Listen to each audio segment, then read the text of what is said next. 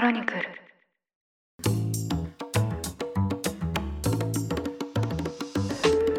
おはようございます。2月5日日曜日ニュースコネクトパーソナリティの野村貴文です。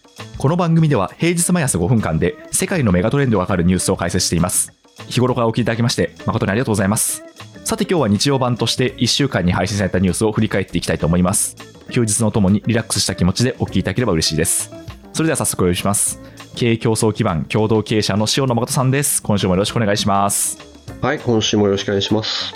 先日塩野さんに野村さんにおすすめですよっていうあるそのウェビナーを紹介いただきまして見てみたんですよ。えええええでそれがですね Nordic Talks Japan 東京っていう主催者はあれですね日本の各国北欧大使館が主催しているウェビナーなんですかね。えあそうですね、フィンランド大使館とかスウェーデン大使館の各国大使館が連合でやってたと思いますね。はい、そうですよね。でそういうですね、その Nordic Talks Japan っていうそういうその一連の、まあ、シリーズの中の一つだったんですけど今回そのおすすめいただいたやつのテーマがジェンダー平等とメディア報道と編集室における女性というタイトルでして、ええでまあ平たく言うとメディアの現場って非常にこう例えば日本で言うと男性主体になっているとうんうん。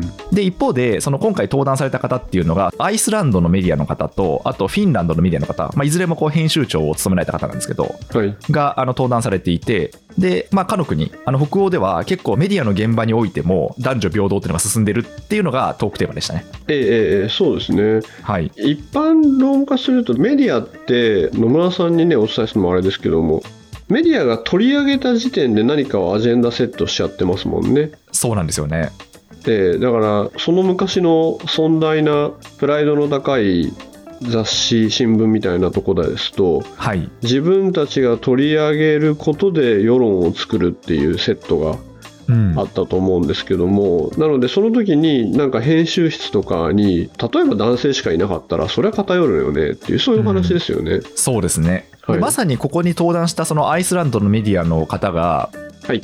アジェンダセットによってやっぱりこう取り上げるものが変わっていって、まあ、その結果うんうんこう社会問題化するものも変わっていったっていうような話をまさにされてて、まあ、私結構なるほどと思ったんですけどええなんかもともとの割とこう政治とかその経済とかっていうのが一面に並んでいた紙面から、まあ、やっぱりこはい。う育児とか女性のキャリアとかなんならセクハラとかそういったものが結構トップに並ぶようになっていったっていうのがあってで政治とか経済とかを中心にしていた紙面っていうのにこう育児が載るっていうのって私としてはあいいなと思ったんですよね。そうですね、え。まあそこのメディア例えばじゃあ新聞だったらそこのカラーとかまあちょっと後ろに流れるイデオロギーとかあるかと思うんですけども、はいまあだから人間の周りのものは取り上げるっていう意味ではそうですよね。そうなんですよね。うんあちなみにこれあの日本の NHK の方かな？もあの登壇されていたんですけど、ちょっとどなたがあの話題に出したか忘れましたけど、話として上がったのがメディアの現場って基本的に何か起きたらすぐに行かなきゃいけないじゃないですか。えええで、まあ、そういう特にこうなんですかね事件が起きたっていうふうになって深夜に電話で呼び出されてでその行くみたいな環境だとさすがにこれってその育児と両立するの無理なんじゃないかみたいななんかそういう話題が上がって、まあ、それがメディア現場におけるこう男女平等っていうかその女性がそのどんどん入ってくるっていうのを妨げていたっていう、まあ、そういう事実があったんですけど、はい。まあ、それについてどういうふうにやっていたかみたいな話になってええでなんかそのえアイスランドの方が答えていたのが自分が編集長になった瞬間に不必要にやっていた夜のミーティングっていうのを全部昼に移したみたいなことを確かおっしゃってたと思うんですよね。そうですよね、はい。夜打ち朝がけできないやつは記者じゃないみたいな話っていうのを、まあどうやってサステイナブルにはい、みんなが続けられるようにするか問題ですよね。そうそうそうそうなんですよね。ええであとはなんか謎の夜の反省会とかも 全部 明日でいいですかみたいな感じでええ移していったみたいな会話が展開されていて、まあ、そうすると、まあ、やる気次第って言っちゃやる気次第というか、まあ、構造上それが厳しいっていう仕事ももちろんあるんですけどこういうふうにこう割と激しみに働いてるメディアの現場であっても、まあ、やろうと思ったらできるんだろうなっていうのはなんかすごくはいこのトークセッション聞いて感じましたね。そうですねなのでまさにメディアだから特別とか何々だから特別っていうのの本当にそうかっていううん。学校の校則のもともと何だったんだよみたいなはいはいはい。話でええ人間が作ったはずなんで人間が変えられるでしょうって思わないと、うまあ、進まないよねっていうそうですとね。ころを感じましたよね。確かに。うん学校の校則だって、まあ、もともと人間が作ったものなんですけど、いつしかそれによって人間が縛られるようになってますもんね。そうですねいろいろ面白校則が話題になっちゃってるのはちょっと良くないですよね。そうですよね。ええいやいやなんで、まあ、本当に今回、塩野さんにご紹介いただいて、ありがとうございまあいえいえありがとうございました。した。はい。で、やっぱりこう定期的にちょっとこういう情報っていうのは仕入れていかなきゃなと思いましたね。ああそうですよねちゃんとお伝えしてよかったですねなんかこの前あのヒゲ脱毛の話だったんですけど今日はいはちゃんとした話ができて、そうですね。あの、ヒゲ脱毛の話したら、友人から LINE が来て、冒頭の雑談が長いって言われましたね。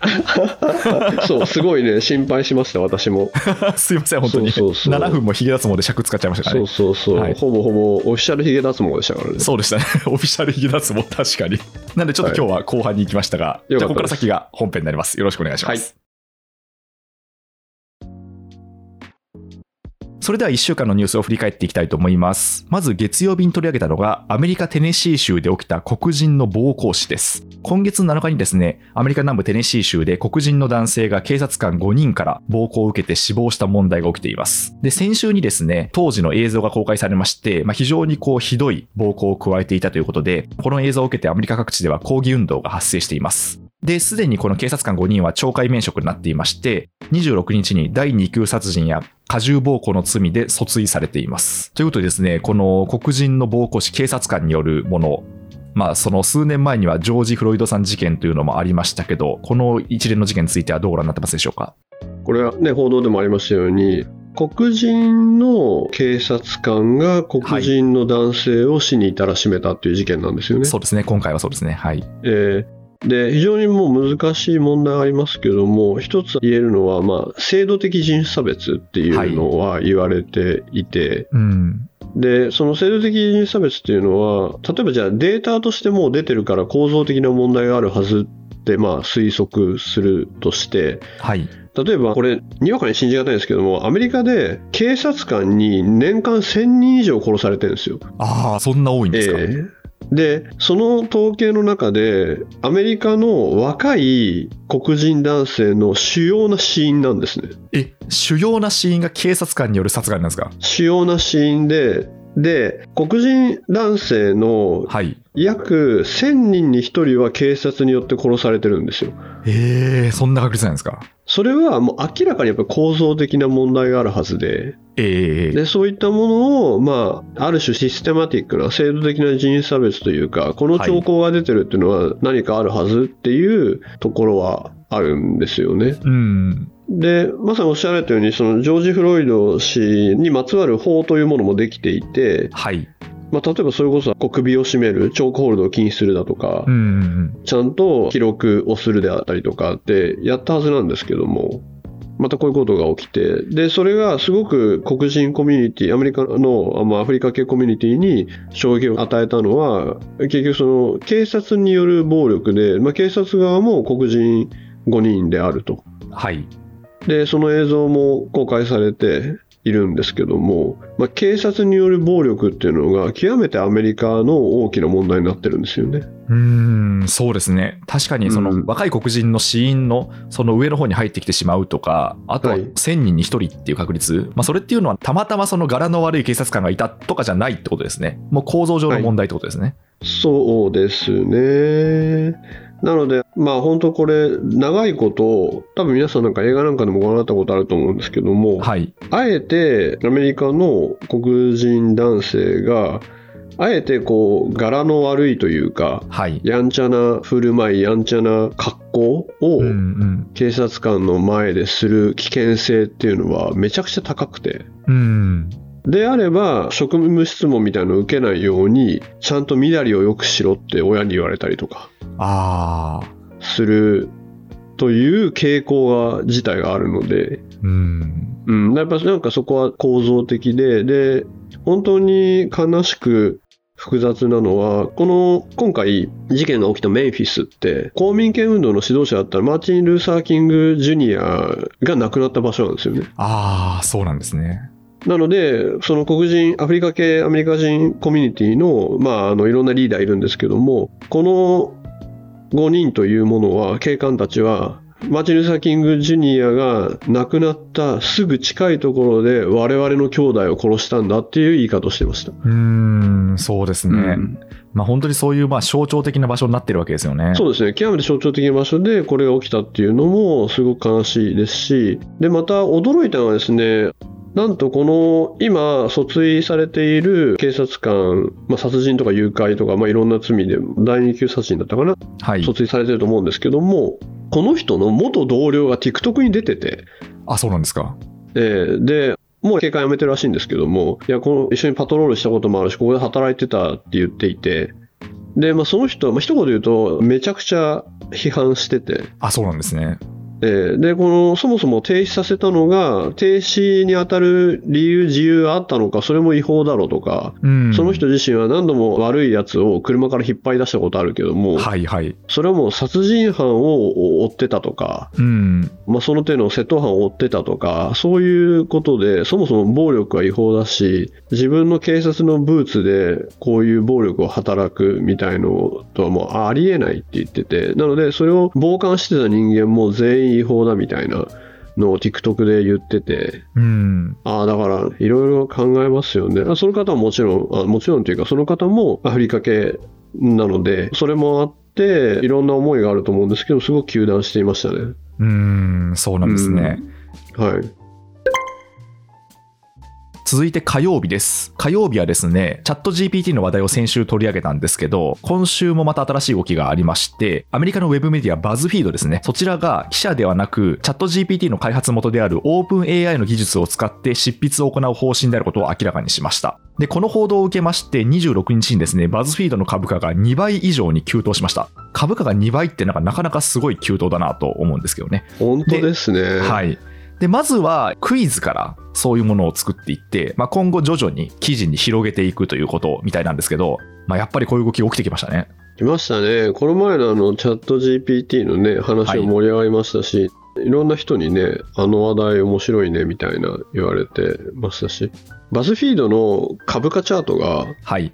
水族館のチンアナゴみたいになってましたよね。確かに、ピヨーンと伸びましたね、ピヨーンと。立ち上がってましたよね。立ち上がってましたね。これ水族館で見たな。そうですね。株価ってそんな2倍とかいうそういう数字になるんだって思いましたけど。ですよねえ仮想通貨会みたいえ。なですよね。感じそん。なボラティリティ激しいんだと思いましたけど。はい。いや、でもこれですね、私、あの野村さんにね、ぜひお伺いしたかったんですよね。はいはい。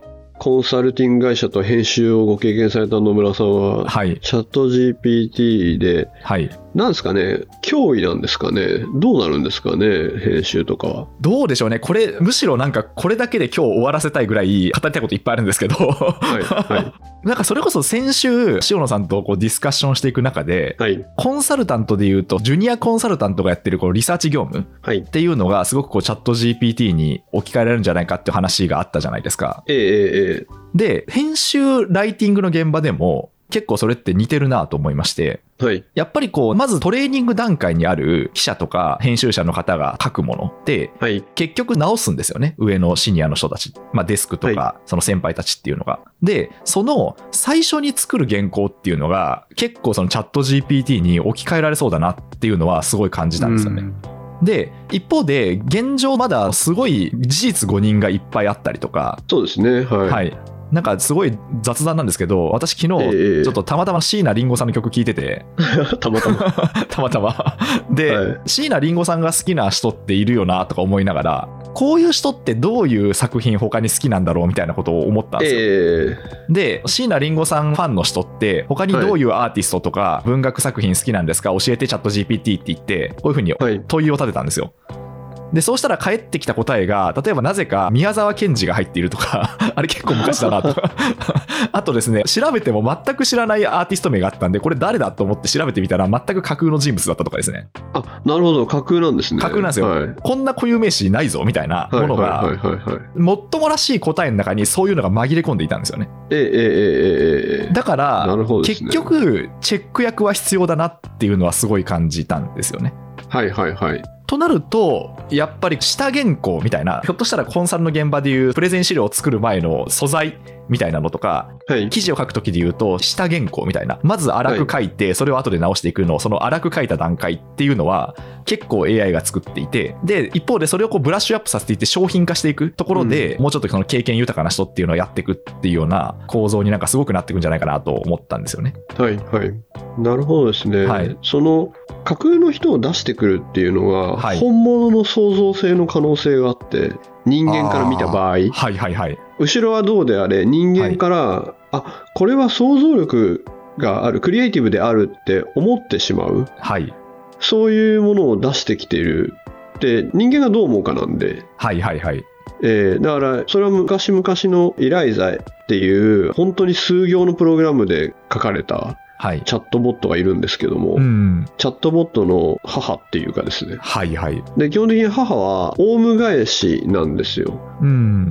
元気？って言うと、え、あなたは元気なの？っていうので会話が成立していくんですね。はい。で、そこに、ある人は感情があると思っちゃったんですよね。何十年も昔に。っうん。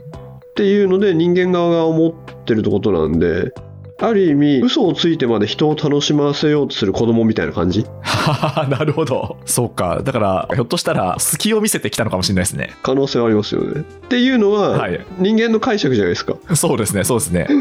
はい。でも、確かに、ちょっと私が、ま、椎名林檎さんから着想したんですけど、はい。なんかこう、2000年代サブカルチャーシーンを彩ったアーティストと作家を教えてくださいみたいな問いを投げたんですよ。ええはい。で、そうしたらそこにはまた宮沢賢治が入ってて、ええええで、宮沢賢治って2000年代じゃないですよみたいなことをええ問いで返したら、そうでした、宮沢賢治はあの何年から何年に生きた詩人作家で、ちょっと2000年代というのは事実誤認でした、お詫び申し上げます、本当にごめんなさいみたいな答えが返ってきたんですよ。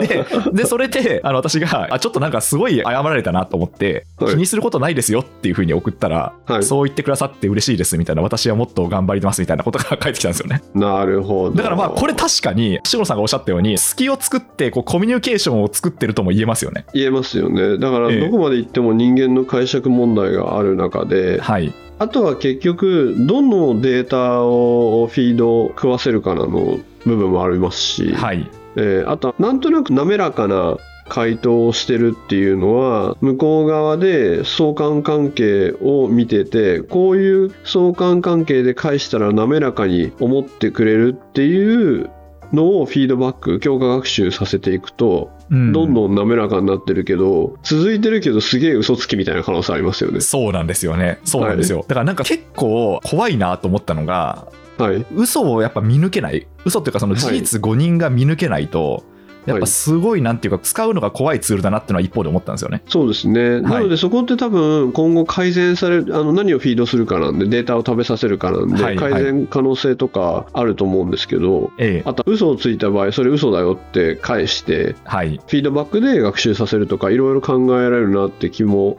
すぐにはするんですけど、はい。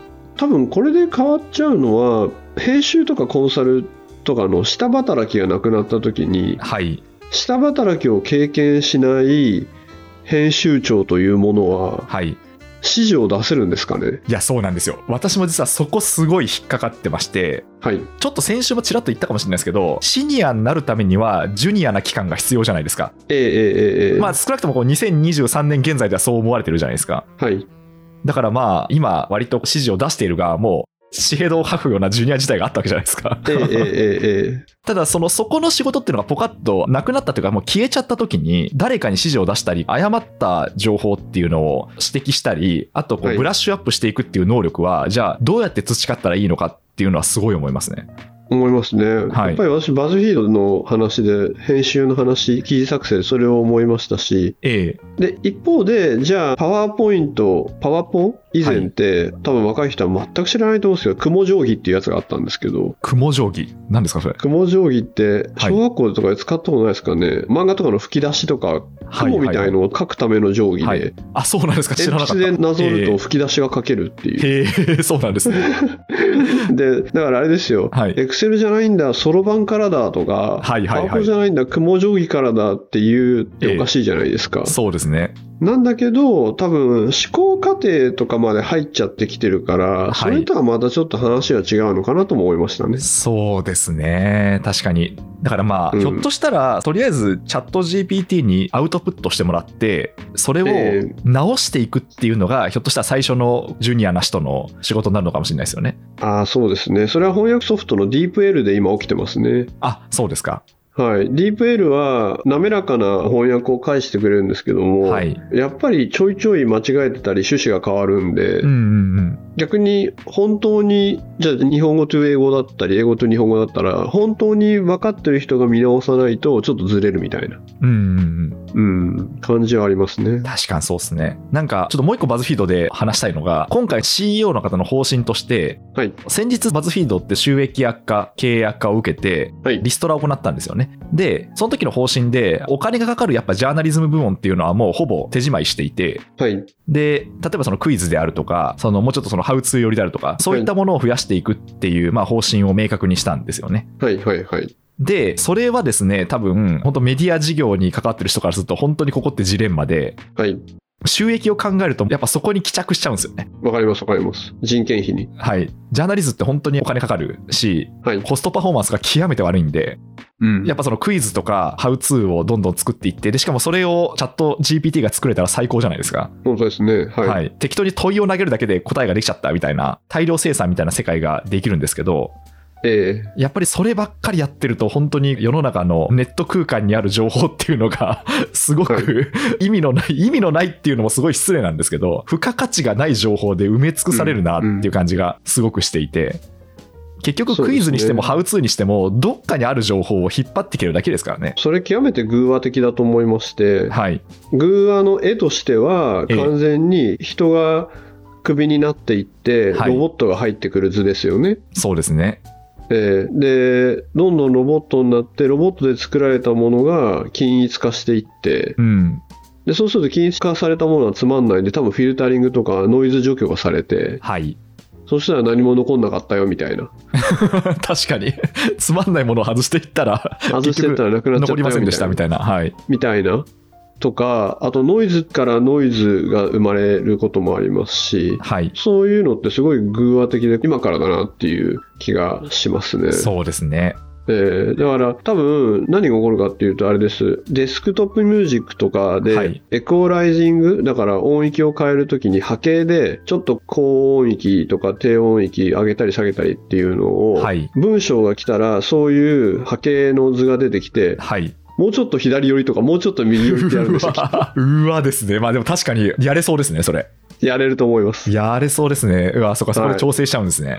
そう、そうすると文章が変わるんですよ。左寄り、右寄りってす。ごいですね。確かにそのデスクトップミュージックの例え面白いですね。だからちょっとその、はい低音を充実させようみたいなエフェクトかけれるじゃないですか。そうそうそうそう、エフェクトかけられるんで。ですよね。それとはい同じように、ちょっと右寄りしてみよちょっと右寄りすう。うわそうなってくんですかね、本当に。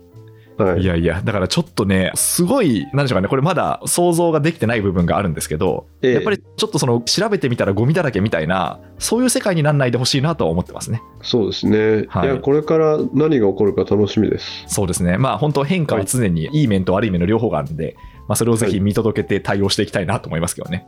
はい。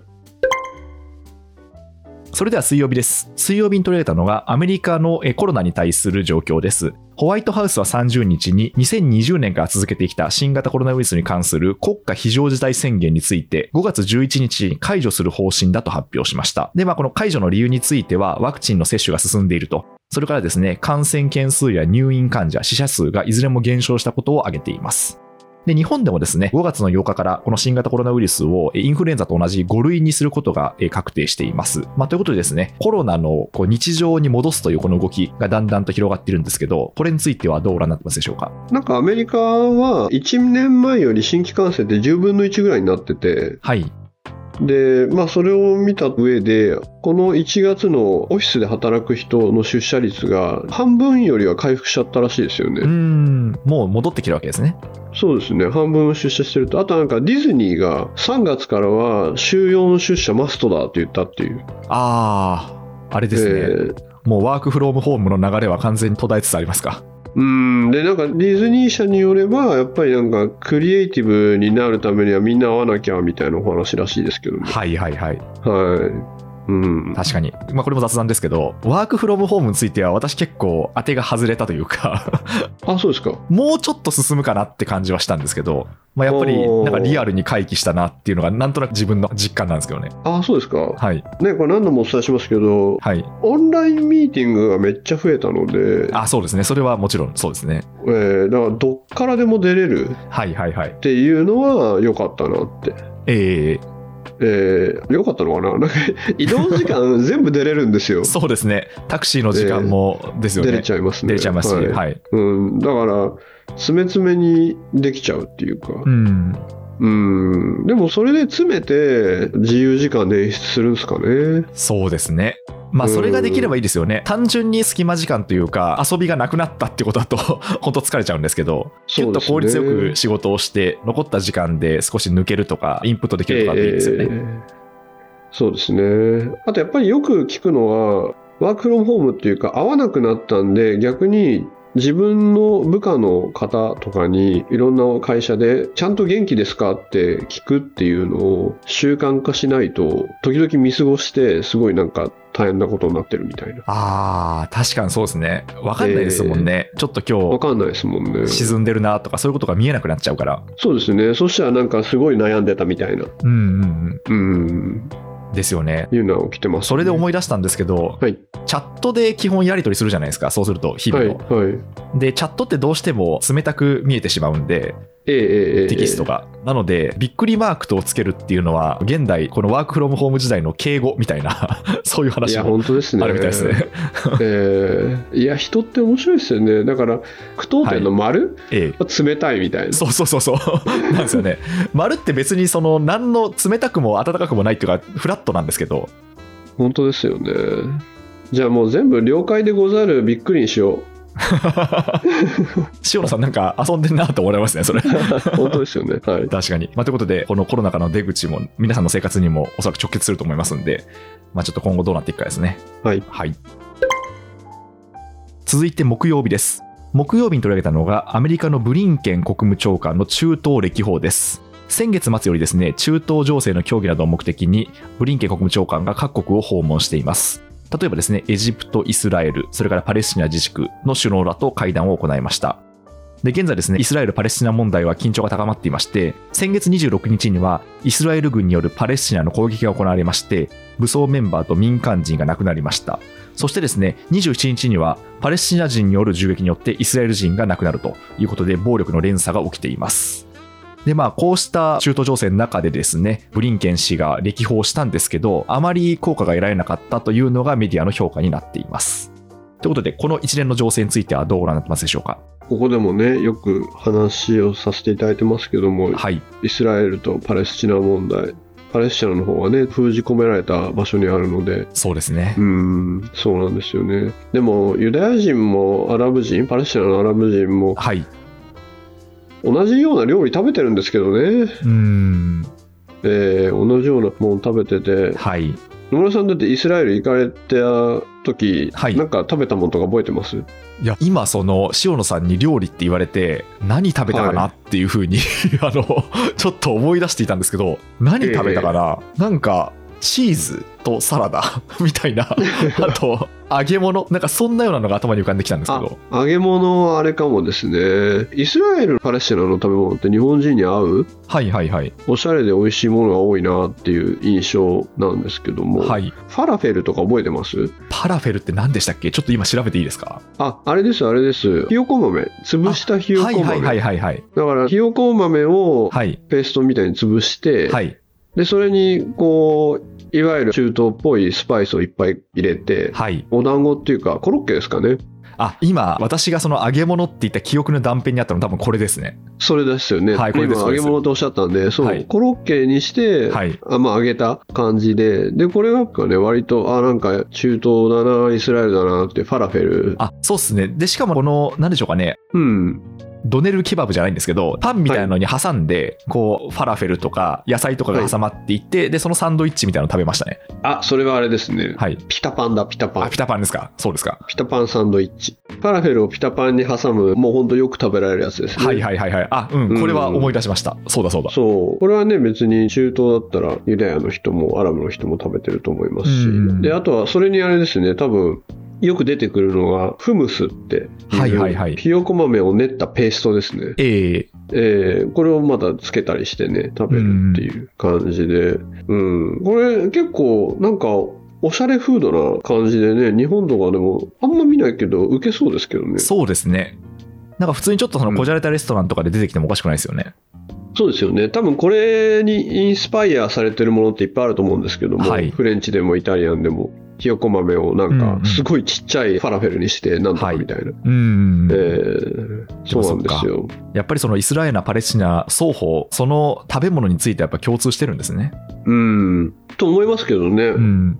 私もすごく正確にはわからないですけど、みんな食べてるって印象ですけど。うん。はい。ね。なので、なかなか終わらない、この紛争ですけれども。そうですね。うん。まあ、結構ここの小話でもまあ定期的に中東情勢取り上げてますけど、まあ、やっぱりこう出口の見えなさっていうのはまあずっと続いてますよね。そうですね。うん。それでは金曜日です。金曜日はですね、インドの話題を取り上げました。インドの新興財閥アダニが不正会計疑惑で株価が急落しまして、時価総額1040億ドル相当、日本円にして13兆3800億円相当が消失しました。このアダニグループがどういう財閥かというと、エネルギー分野、そして空港、港といったインフラ事業、そしてですね、セメント、石炭、食品、航空宇宙分野など幅広い事業を展開している財閥でして、一時ですね、時価総額は33兆5000億円規模まで伸びたと言われています。でただ一方でですね、24日にアメリカの投資会社ヒンデンブルクリサーチが報告書を発表しまして、で、この報告書によりますと、このアダニ一族がこのグループの上場企業の財務を健全に見せかける工作を行っていたのではないかという報告書を発表しています。で、まあこれを受けて株価が急落しまして、海外メディアの中にはインド版の言論事件なのではないかと報じているところもあります。はい。ということで、このインドの財閥アダニグループ、そしてそのアダニグループを取り巻くスキャンダル、これについてはどうご覧になってますでしょうか？これはですね、はい。皆さんなんか13兆でしたっけ？吹っ飛んだみたいな話で、ええ。どういうことなんだとか思われてますけど、これはですね、極めて政治に近いビジネス企業グループ、はいはいはい。まあ、ある種のまあ清少ですよね。うん。対、すごいちっちゃい空売り屋の戦いですね。はいはいはい。このヒンデンブルクリサーチっていうのはその空売り屋なわけですね。そうですね。で、はいヒンデンブルクで多分全然大きくなくて、空売り会社で、はい。お金も自分のお金なんじゃないかな。空売り屋ですね。はいはい。はい。で、ここは以前はアメリカの電気自動車 EV メーカーでニコラとかローズダウンモーターズとかはい。開示しているものが嘘なんじゃないかとかいろいろあったと思うんですけど、はいその時とかにも空売りを仕掛けようとしたところですうね。ーん、そうなんですね。えーでちなみにあのヒンデンブルクってはい。飛行船の名前はいですけれども、はいはい。大爆発した飛行船ですね。あ、そうなんですね。えーなんで爆発させるんじゃないかなっていう。なるほど。相手を爆発させるっていう意味が込められて相手をるんですか？爆発させるっていう意味なんじゃないですかね。なるほど。そうですよね。だから、えー空売りって、まあ一般的には、その株が下がるっていうことにかけるっていう意味なので、株が下がったら儲かるっていうポジションを取っておいて、こういうレポートを発信して株価を下げるっていう、まあそういう手法ってことですかね。おっしゃる通りですね。自分が持ってない株をはい借りてきてうん売って、で借りてきて売ってるんで、下がって買い戻すとはい。利益が得られるよっていうのが空売り屋で、うん。だから下げ情報をゲットしておいて、空売りかけて、本当に下がると儲かると。はいはい、で、はい。本当に下がらないで上がっちゃうと手数料だけ取られて負けちゃうとうん。いう仕組みなんですけども、ここは、まあ、すごい、空売りっていつもそうなんですけど、まあ、結構ギリギリなんですよね、マーケットで。意味としては、あいつらやべえぞ、嘘ついてるぞって言って、で、自分たち、これからあいつら嘘ついてて株価は下落するはずなんで、空売り仕掛けるぞとかも言っちゃって、空売りポジション持ってるぞとか言って、で、それで本当か本当かってみんなが狼狽して売り始めると下がって、うん。儲かるっていう行為は、なんか風雪のルフとか、はいはい。相場操縦とか、とうとうとうとう、いろいろ、もし本当に、あいつらは嘘ついてるとかが嘘だったら、うん。それはね、風雪のルフなので、捕まっちゃいますよね。捕まっちゃいますねと。で、実際、アダニグループは、もう膨大な資料で、向こうの批判に対して反論していたりとかうん。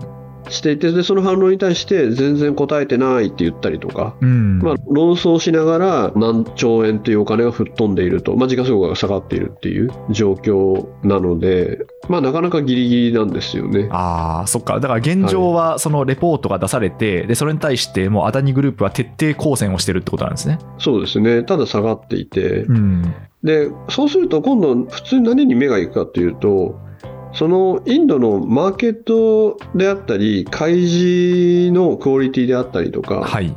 例えばひどいマーケットだったら、そもそもあの人たちが嘘ついてるなんて自明だぜっつって誰も買わないとかね、うん。そういうマーケットの可能性もあって、織り込み済みになっちゃうわけですね、それも。織り込んじゃうみたいな。はい一方で、じゃあ、米国のマーケットみたいに言論事件があって、で、監査法人もグルでした、監査法人潰れちゃいました、みたいな経緯が何度も何度もあった場合、どんどんどんどん規制強化されてって、開示もしっかりしてねってなっていって、マーケット自体が信用されているので、このマーケットに上場してるからには嘘ついてないでしょうとか、うん。いう話なんですけども、それが、もしそんなずさんな会社が上場して時価総額ができて、で、そこで資金調達、公開市場で資金調達までしていたら、なかなか信じられないマーケットですねってなっちゃうという意味ですね。ああ、そうですね。はい。まあ、そうすると、じゃあ、そのインドのマーケット全体のことを考えると、まあ、やっぱりこう、こんなことがあっちゃいけないってことですよね。いけないですね。いけないので、どういうふうに対処するのかなっていうのもありますよね。うん。うん。いやいや、なので、そういう意味で大きな話になっているとそういうことですね。わかりました。はい。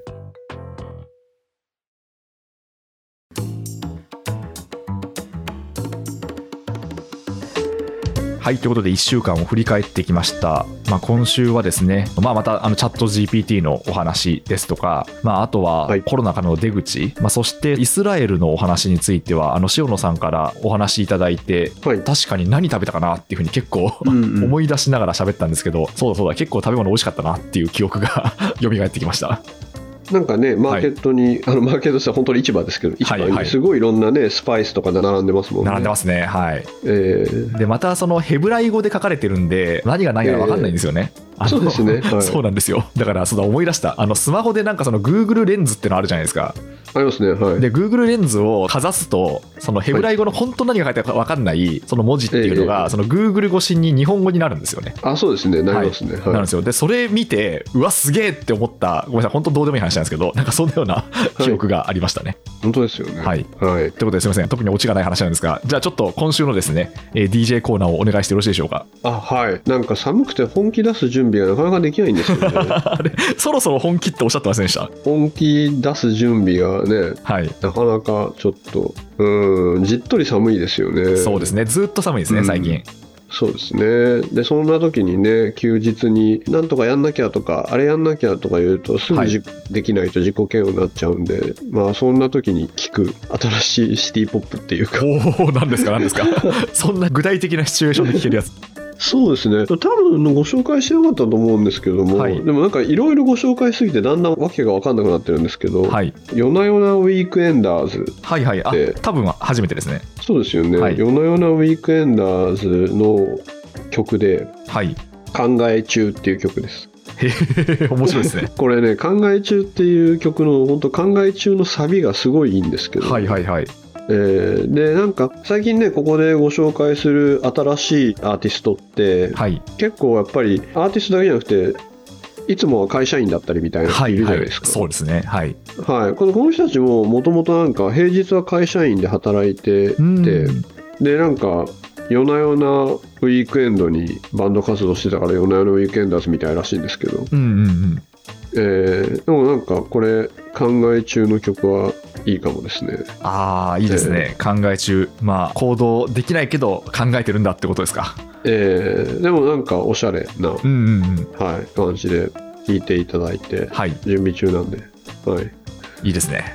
はい、でもう一個は、はい。ヨナオさんのヨヨナオって、はい、YONAWO でヨナオって読むと思うんですけども、えこれ先週出た曲なんですけどほうそうなんですか。先週、はい、出た曲ではい「ラブっていう LOV ラブはいはい。のフィーチャリング「スカイってスカイって SKAAI 多分これでスカイさんって読むと思うんですけど、ええヨナオさんの「ラブフィーチャリングスカイってこれ先週出たシングルで、はい。これまたおしゃれなおしゃれシティポップっぽい感じで。へえこれもあれなんですか？これから本気出そう、まあ、まだちょっと本気出ないけどっていう時に向いてるんですか？いやでもなんかメロウに寝ちゃうかもしれないですけど、ね、まあ寝たら寝たらって感じですね。そうそうそうそう。まあちょっと皆さん週末にねゆっくりしていただいて、そうですね。でなんかこの方たちもメンバー4人らしいんですけど、はい一緒に住んでるみたいですよね。へえそうなんですか。シェアハウスみたいな感じなんですかね。そうなんか一緒に住んでるところになんかスタジオもあってうん、みたいななんか今っぽいですよね。そうですね。なんかその生活すごい素敵ですね、シェアハウスやりながら音楽活動もすぐ家でできるって。なんか素敵ですよね、うん。何でしたっけ？世界の終わり？セカオワハウスとかね、はいてましたけど、うんうんうん。この人たちも一緒に住んでて。でこれも素敵な曲なんで聴いていただいて今っぽいしかもね先週出たばっかだし。うん、うんうんうん。はい。いう形でそろそろはい。寒いんですけど頑張る準備しようかなって。そうですね。なんか はい。寒いと私本当に暑さよりも寒さの方が苦手で、あそうですか。はい。もう寒いともう何でしょうかね。明確に運動量が下がるんですよね。なんか運動量ってはい。なんかシャーレにいる微生物みたいな。確かにそう冷やしたらさつって冷やしたら運動冷や量が下がるしたらそう運動量下がるっていうなんか 看板になるみたいな、まあ、ちょっと看板になったなって。はい、ミジンコみたいなのを思い浮かべていただければと思うんですけど。はい。で何でしょうかね。だから普段の冬は結構暖房ガンガンに効かせるんですよ家。あそうなんですね。はい、はい。あの寒いと運動量が落ちるんで。なんですけど今年なんかその勢いで暖房使っていったら電気代が結構すごいことになって。あ本当ですよ。今はい。もう大問題になってるじゃないですか、ですよ電気代。ねえー。なんか何だったかな？請求書見たら4万円とか書いててイエー？みたいな風に思ったんですけど。あそれすごいですね、はい。それめちゃくちゃ高いですね。めちゃくちゃ高いですねうん。本当に。ちょっとびっくりしました。うん。だからちょっと寒くてもちょっとあのランニングとかでなんとかええ体を温めようかなと思いましたね。ランニングとかで？なるほ暖房でどはなくて。今暖房付きの服があるんでもうそれですよね。そうですね。はい。電気毛布的なやつですよね。電気毛布的な。はい、なんでまあちょっとね、ええなんとかその光熱費対策もしようかなと思ってますけど。本当ですね。はい。はい、ということで今回のニュースコネクトもこの辺りで締めくくっていきたいと思います。塩野さん今週もありがとうございました。ありがとうございました。ニュースコネクトお相手は野村貴文でした。番組への感想は「ハッシュタグカタカナ」でニュースコネクトとつけてツイッターに投稿ください。もしこの番組が気に入っていただけましたらぜひフォローいただけますと嬉しいです。それでは良い週末をお過ごしください